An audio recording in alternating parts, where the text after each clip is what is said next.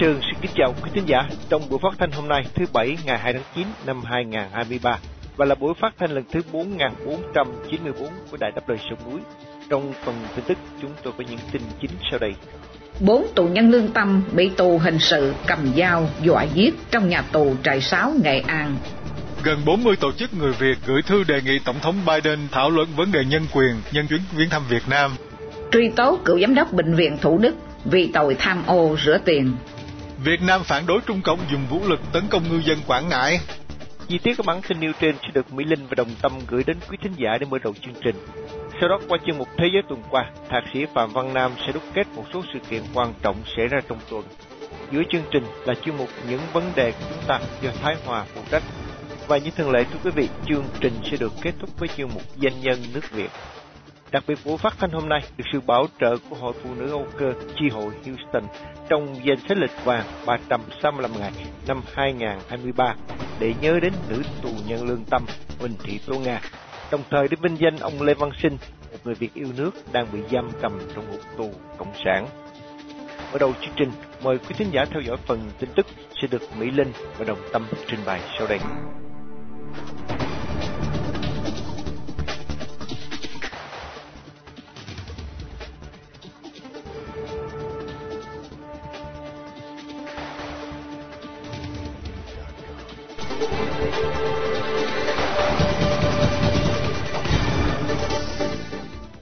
Một cuộc gọi điện thoại về nhà hôm 31 tháng 8, tù nhân lương tâm Trần Huỳnh Duy Thức đã thông báo rằng ông và ba tù nhân lương tâm khác đã bị một nhóm tù hình sự nửa đêm cầm dao xông vào buồng giam dọa giết. Sự việc xảy ra vào đêm thứ sáu tuần trước, tức là hôm 25 tháng 8. Cuộc điện thoại của ông Thức đã liên tục bị gián đoạn, chen ngang và có thể đoán được đó là giọng của các viên cai tù. Ông Thức dặn gia đình cần tới thăm gặp vào tuần tới và nhấn mạnh tình trạng của ông và các bạn tù đang rất nguy hiểm. Cũng trong ngày 31 tháng 8, một tù nhân lương tâm khác cùng buồn giam với ông Thức là Đặng Đình Bách gọi điện về cho vợ với nội dung tương tự.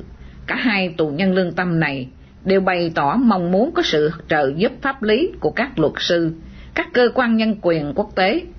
Theo quy định, mỗi tù nhân được gọi điện thoại một tháng một lần, mỗi lần không quá 10 phút, nhưng cả hai cuộc gọi của ông Thức và ông Bách đều bị cắt ngang khi chưa hết thời gian. Vì vậy, chưa biết hai tù nhân lương tâm còn lại bị cầm dao dọa giết là ai. Trại giam số 6 Thanh Trường Nghệ An là nhà tù có chính sách đối xử tàn ác nhất đối với tù nhân lương tâm và tù nhân chính trị hiện nay. Một số nhà hoạt động nhân quyền đã chết trong nhà tù này chỉ sau một thời gian ngắn sau khi thụ án như thầy giáo Đào Quang Thực, nhà báo tự do Đỗ Công Đương.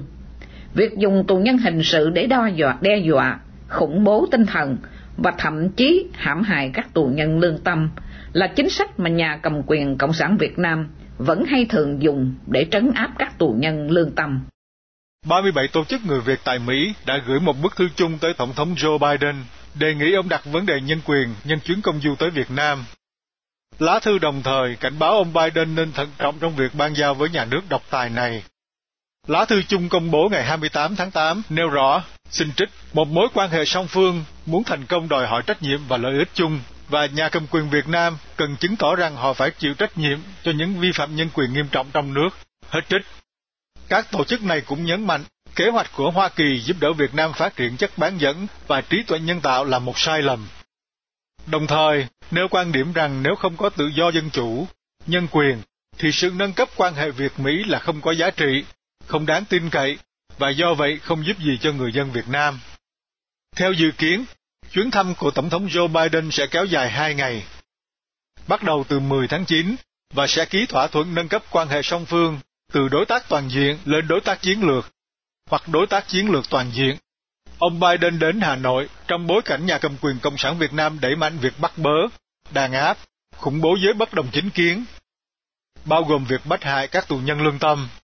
Ông Nguyễn Minh Quân, cựu giám đốc bệnh viện Thủ Đức bị cáo buộc đã chỉ đạo Nguyễn Văn Lợi, giám đốc công ty Nguyễn Tâm và các bị can khác thành lập các công ty dùng thủ đoạn kinh doanh để nâng giá, tham gia 27 gói thầu mua sắm trang thiết bị y tế tại bệnh viện thành phố Thủ Đức từ năm 2016 đến năm 2019.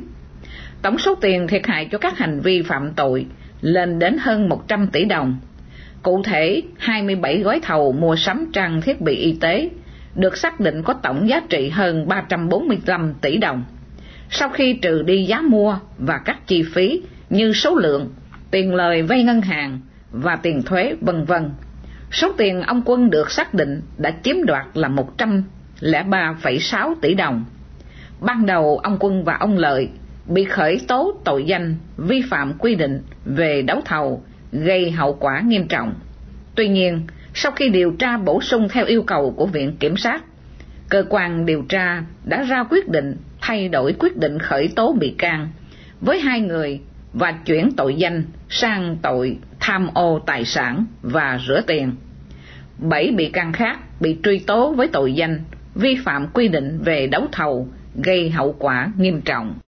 Sự việc xảy ra vào ngày 28 tháng 8 đối với tàu đánh cá QN 90495TS với 10 thuyền viên đang di chuyển từ đảo Phú Lâm đến bãi Xà Cừ thuộc quần đảo Hoàng Sa để đánh cá, thì bị một tàu mang cờ hiệu Trung Cộng số 4201 áp sát và liên tục dùng vòi rồng tấn công suốt từ 5 giờ sáng đến 3 giờ chiều. Các ngư dân nói rằng tàu hải cảnh của Trung Cộng cố dùng vòi rồng để làm cho tàu cá chết máy và tìm cách lên tàu cá nhưng không thành công. Vụ tấn công khiến hai ngư dân bị thương và chiếc tàu cá bị hư hỏng nặng. Ba ngày sau, đại diện Bộ Ngoại giao Việt Nam lên tiếng phản đối hành vi sử dụng vũ lực đối với tàu cá của ngư dân Việt Nam. Xin trích, Việt Nam phản đối mọi hành vi sử dụng vũ lực đối với các tàu cá của Việt Nam hoạt động bình thường trên biển, đe dọa đến tính mạng và an toàn, cũng như gây thiệt hại về tài sản và lợi ích của ngư dân trái với luật pháp quốc tế, Công ước của Liên Hiệp Quốc về luật biển năm 1982, hết trích. Người phát ngôn của Bộ Ngoại giao Việt Nam Phạm Thu Hằng đã nói tại buổi họp báo ngày 31 tháng 8. Việc các tàu hải cảnh Trung Cộng tấn công ngư dân Việt Nam đã diễn ra nhiều năm nay, nhưng trong thời gian gần đây, các vụ tấn công trở nên dày đặc hơn, cho thấy Bắc Kinh ngày càng tăng cường thực thi các yêu sách lãnh thổ và chủ nghĩa bành trướng. Trong khi đó, phản ứng của Hà Nội vẫn chỉ là những tuyên bố yếu ớt và chiếu lệ. Lần này cũng không ngoại lệ, Ngoài việc lập lại các luận điệu cũ rích thì nhà cầm quyền Việt Nam không có bất cứ hành động nào để binh vực và hỗ trợ cho ngư dân Việt.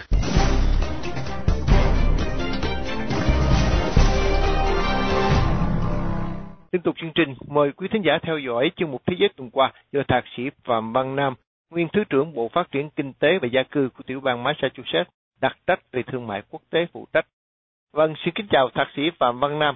Có nhiều sự kiện xảy ra trên thế giới trong tuần qua, theo ông, sự kiện nào đáng quan tâm nhất, thưa ông Nam? Xin kính chào anh Hải Sơn và quý vị thính giả của Đài Đáp Loài Sông Núi. Thưa quý vị, dư luận trong và ngoài nước trong những ngày qua đều quan tâm đến sự việc Tổng thống Biden đang chuẩn bị sang Việt Nam vào ngày 10 tháng 9 sắp tới. Vào ngày hôm nay, thưa anh Hải Sơn và quý vị, có một nguồn tin cho biết là Hà Nội sẽ thả một tù nhân lương tâm ra và cho người này được sang Hoa Kỳ để làm lại cuộc sống. Thưa quý vị, đó là một tin vui cho người tù nhân lương tâm vì sắp có được tự do. Nhưng ngược lại, nó cũng là một tin rất tiêu cực cho chính quyền Hà Nội. Đây là thêm một bằng chứng nhà cầm quyền Hà Nội chính thức tiếp tục tham gia việc buôn người. Thưa quý vị, từ trước đến giờ, Việt Nam với sự lãnh đạo của Đảng Cộng sản đã bị mang tiếng với thế giới là đứng hàng thứ nhì trong việc buôn người. Số một dĩ nhiên là Trung Cộng. Lợi nhuận số một cho đảng Cộng sản từ mấy mươi năm qua là việc buôn người.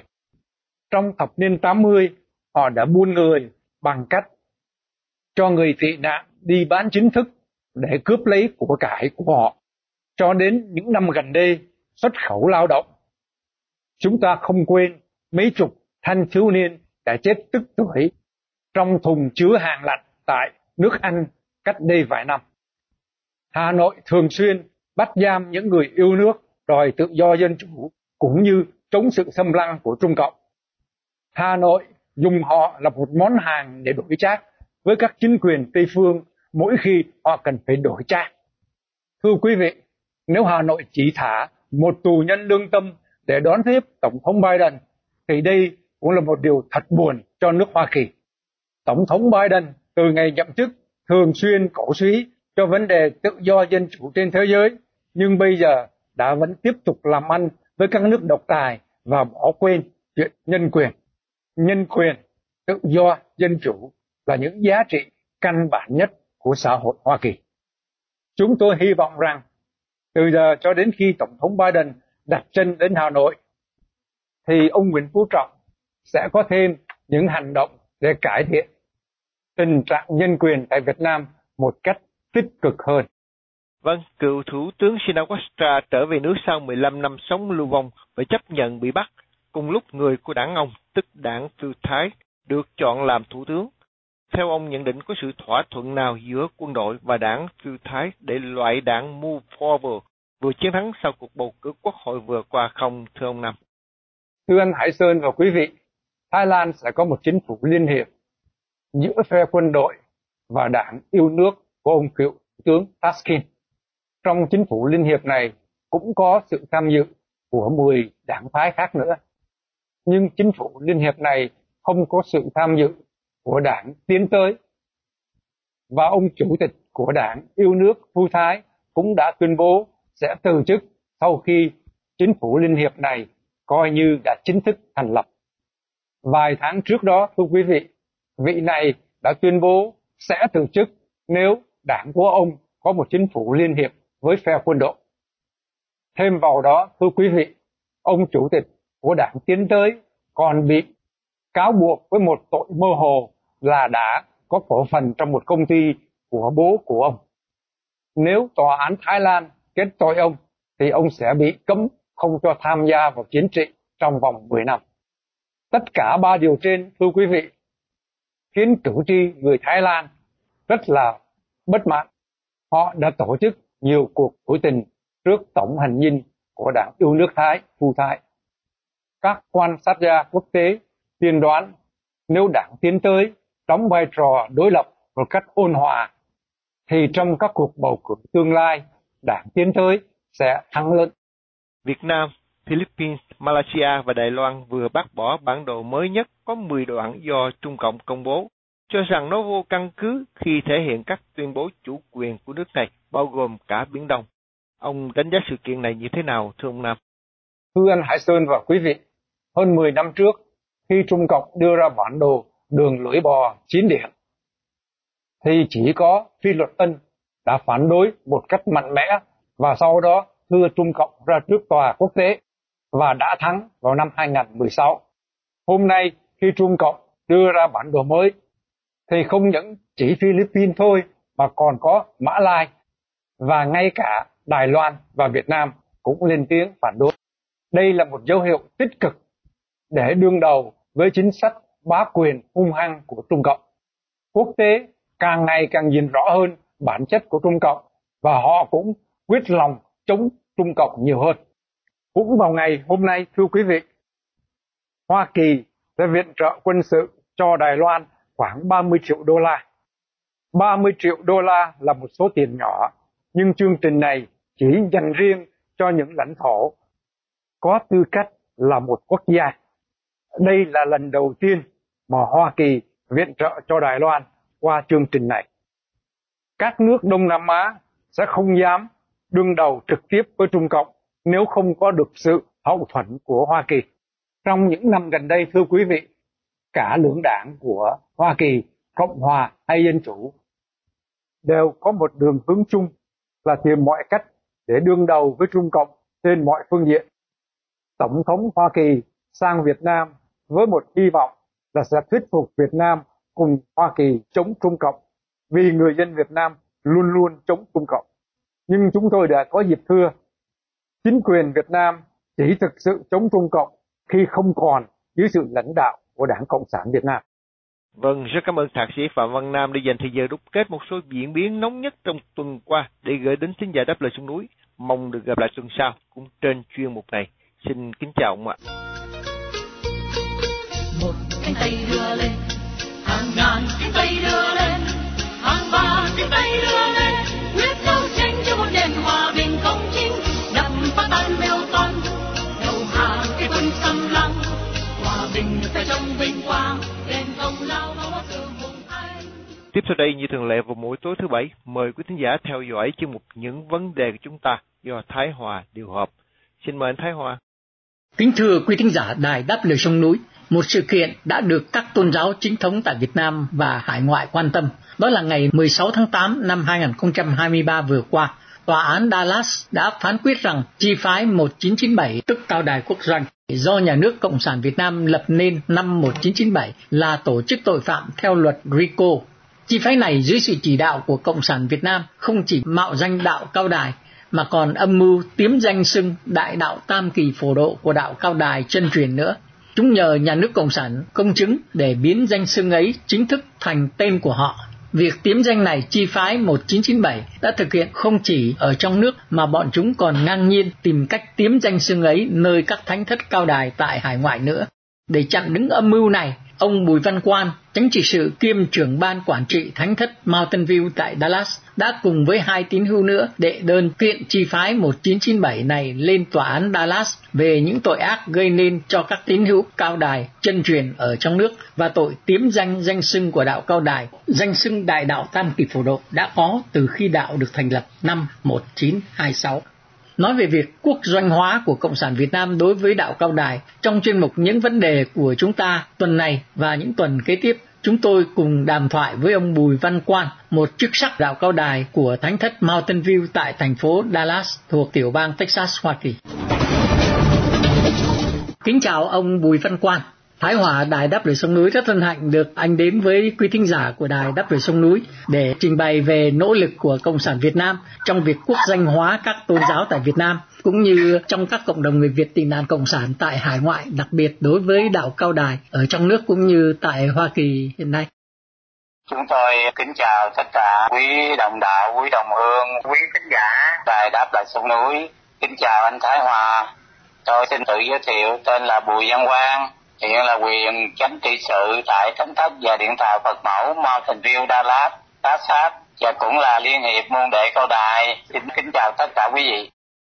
Thưa Bùi Văn Quan, Cộng sản Việt Nam luôn luôn muốn biến các tôn giáo tại Việt Nam trở thành công cụ phục vụ cho chế độ độc tài của họ. Một vài tôn giáo tại Việt Nam đã có một số chức sắc bị Cộng sản Việt Nam mua chuộc nên đã tách rời khỏi giáo hội chính thống để lập nên những giáo hội quốc doanh. Họ chấp nhận đặt mình dưới sự lãnh đạo và điều khiển của chế độ Cộng sản. Về phía đạo cao đài thì sao thưa anh? Dạ, thưa anh Thái Hòa, Đạo Cao Đài là một tôn giáo do chính Đức Ngọc Hoàng Thượng Đế khai minh đại đạo vào ngày rằm tháng 10 năm Bính Dần dương lịch là 14 tây tháng 11 năm 1926 tại chùa Bò Kén, tỉnh Tây Ninh, Việt Nam. Chính Đức Chí Tôn dùng quyền linh diệu bút ban quách chánh truyền và tân lực tiên phong chức sắc pháp chính truyền có giá trị 700 ngàn năm. Thứ hai, cao đài sau ngày 30 tháng 4 năm 1975 Suốt 48 năm đại nạn cho Tổ quốc Việt Nam từ đời đến đạo, nhân dân bị kiềm kẹp sống trong đói khổ nghèo nàn. Chỉ có đảng viên Cộng sản mới giàu có, những tín đồ bảo thủ các tôn giáo thì bị khủng bố đàn áp. Tôn giáo chân chính thì từ từ bị tiêu diệt, bị đồng hóa, có kế hoạch. Tôn giáo cao đài cũng không ngoại lệ. Sau đây là hiện trạng cao đài do đảng Cộng sản dựng lên từ năm 1997 họ lập bản án cao đài lên án quý vị tiền bối là phản cách mạng. Theo đế quốc pháp, mỹ, nhật dựng lên cái cớ để đưa ra nghị quyết 124 tịch thu toàn cả cơ sở và tài sản của đạo giải thể hậu thánh. Đưa ra thông tư 202 quyết định phẩm vị trong đạo cao đài đều do đảng quyết định đó là âm mưu diệt đạo mà đa số tín đồ nhân dân thế giới không phân biệt được thiệt giả. Thưa ông Bùi Văn Quan, cao đài quốc doanh bị cộng sản khống chế như thế nào ạ? À? Họ có thay đổi giáo lý hay là truyền thống của đạo hay không ạ? À?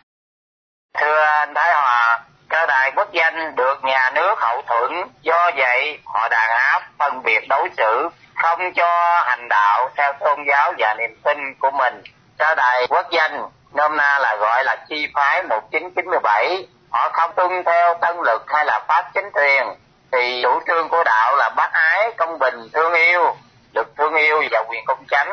Nhưng mà họ không thực hiện theo những mục tiêu đó. Họ không sử dụng cơ bút và họ không có tiên phong các chức trách, mà chỉ là tàm phong, bằng banh phong thôi, bắt thăm, bắt banh vàng xanh đỏ hiện nay tín đồ cao đài, chương truyền muốn hành đạo, chỉ có hai lựa chọn là phải tuân phục cao đài quốc danh, là chi phái 1997 do đảng Cộng sản dựng lên năm 97. Thứ hai, tín đồ cao đài chương truyền muốn duy trì tính độc lập nhưng phải thường xuyên đấu phó các biện pháp khống chế của nhà nước và sự bị sự bất hại từ cao đài quốc danh kể trên. Bất cứ sự lựa chọn nào cũng là bị mất quyền tự do tôn giáo đó. Hai niềm tin đó thưa anh.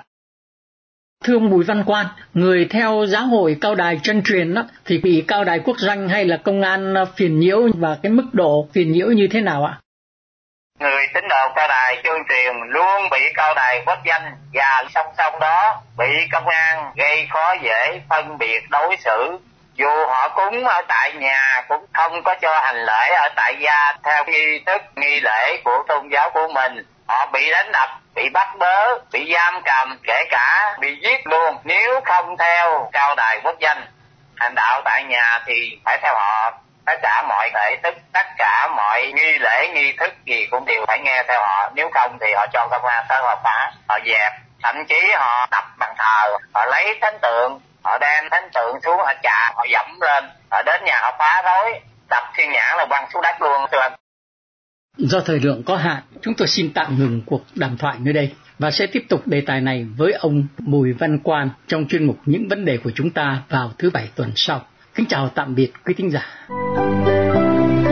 Đài phát thanh đáp lời sông núi. Kính thưa quý thính giả, một sĩ phu sống thinh liêm có tấm lòng yêu nước, hưởng ứng phong trào Cần Vương, kêu gọi sĩ phu nổi lên chống thực dân Pháp. Ông là lãnh tụ nghĩa quân bãi sậy, Tâm nguyện của ông là tuyệt đối không để ngoại bang xâm chiếm nước Việt.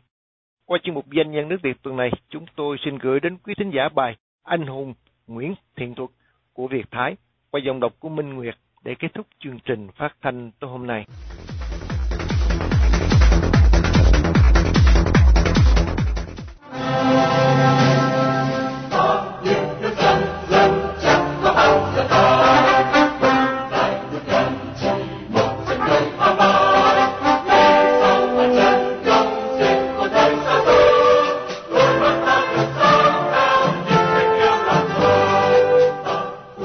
Nguyễn Thiện Thuật tự làm Mạnh Hiếu, sinh năm 1844, tại làng Xuân Dục, huyện Đường Hào, tỉnh Hưng Yên.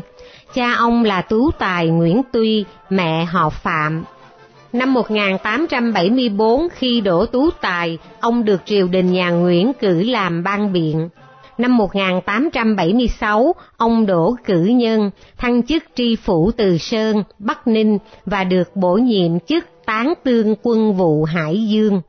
Năm 1881, ông làm chánh sứ Sơn Phòng tỉnh Hưng Hóa, kiêm chức tán tương quân vụ tỉnh Sơn Tây. Khi Pháp đánh chiếm Bắc Kỳ lần thứ hai, ông kháng lệnh triều đình cùng một số sĩ phu quyết tâm chống Pháp. Đầu năm 1883, ông sang Quảng Ninh chiêu mộ nghĩa quân, liên kết với Đinh Gia Quế lập căn cứ bãi sậy kháng chiến chống Pháp. Cuối năm 1883, vua tự Đức ra lệnh bãi binh ở Bắc Kỳ, ông kháng chỉ và lên Hưng Hóa, Tuyên Quang cùng với Nguyễn Quang Bích tiếp tục kháng chiến. Năm 1884, thành Hưng Hóa thất thủ, ông rút lên thành Lạng Sơn, phối hợp với Lã Xuân Oai, tuần phủ Lạng Sơn, Cao Bằng, chiến đấu cho đến khi thành thất thủ vào năm 1885, ông trốn sang Long Châu, Trung Hoa. Tháng 7 năm 1885, vua Hàm Nghi hạ chiếu Cần Vương, ông trở về bãi sậy hưởng ứng, được phong chức Bắc Kỳ Hiệp thống quân vụ đại thần, nhằm tập hợp dân chúng ở Bắc Kỳ chiến đấu. Nghĩa quân bãi sậy của ông áp dụng chiến thuật du kích, dựa vào sự ủng hộ của dân chúng, khi ẩn khi hiện, đánh úp đồn trại Pháp trên các tuyến đường Hà Nội, Hưng Yên, Hải Dương. Ông dựa vào địa thế sình lầy, lao sậy um tùm, là nơi hiểm yếu để phục kích khi bị quân Pháp tấn công. Cuộc khởi nghĩa bãi sậy lan rộng khắp tỉnh Hưng Yên, Thái Bình và Hải Dương. Ông liên kết được với một số lãnh tụ gần vương khác, tạo thành một phong trào lớn mạnh ở các tỉnh đồng bằng miền Bắc, từ năm 1885 đến năm 1889.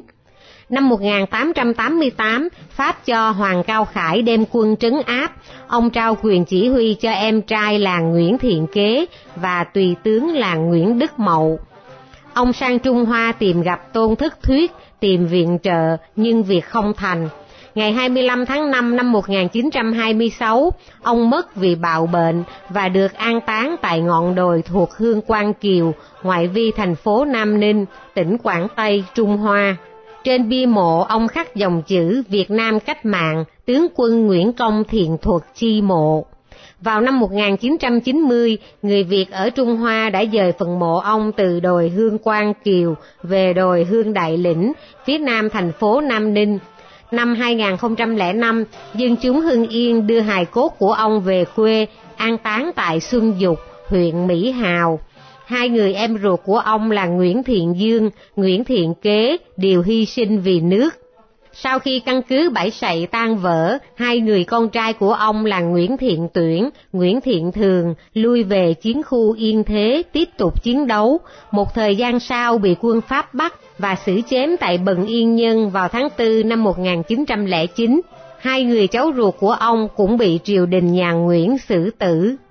Cuộc khởi nghĩa bãi sậy do anh hùng Nguyễn Thiện Thuật lãnh đạo kéo dài 6 năm đã mở thêm một trang mới trong lịch sử đấu tranh chống ngoại xâm của dân tộc Việt. Nghĩa quân bãi sậy đã chiến đấu trong tình thế đơn độc, bị triều đình bỏ rơi và không có ai chi viện để đương đầu với thực dân Pháp.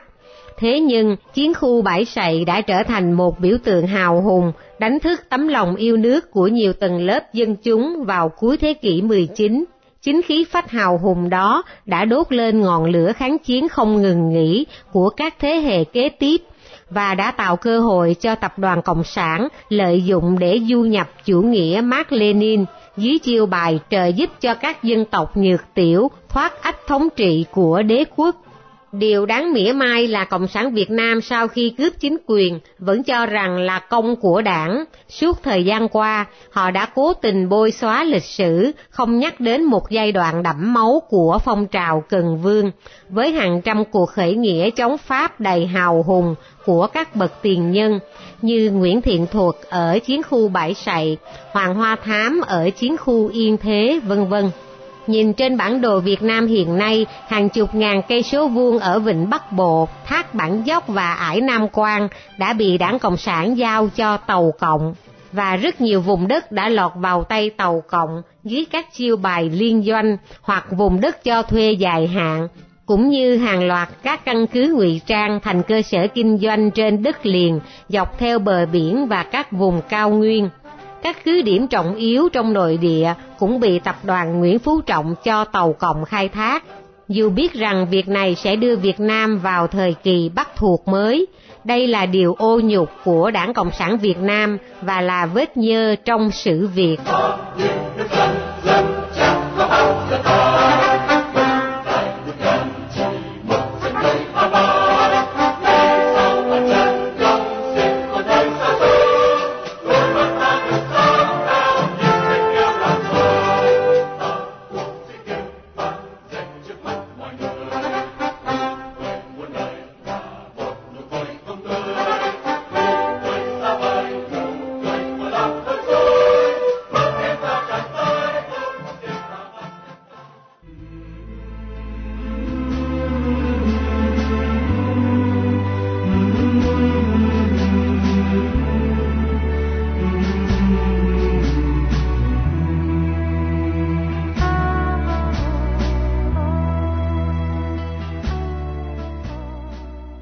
lai trong buổi phát thanh tối nay, mời quý thính giả cùng để đáp lời sông núi nhớ đến ông Lê Văn Sinh, sinh năm 1965, bị bắt ngày 2 tháng 1 năm 2019 với bản án 5 năm tù giam. Một người Việt đang bị nhà cầm quyền cộng sản giam cầm trong ngục tù vì lòng yêu nước, lẽ phải và sự đóng góp tích cực vào tiến trình dân chủ hóa Việt Nam.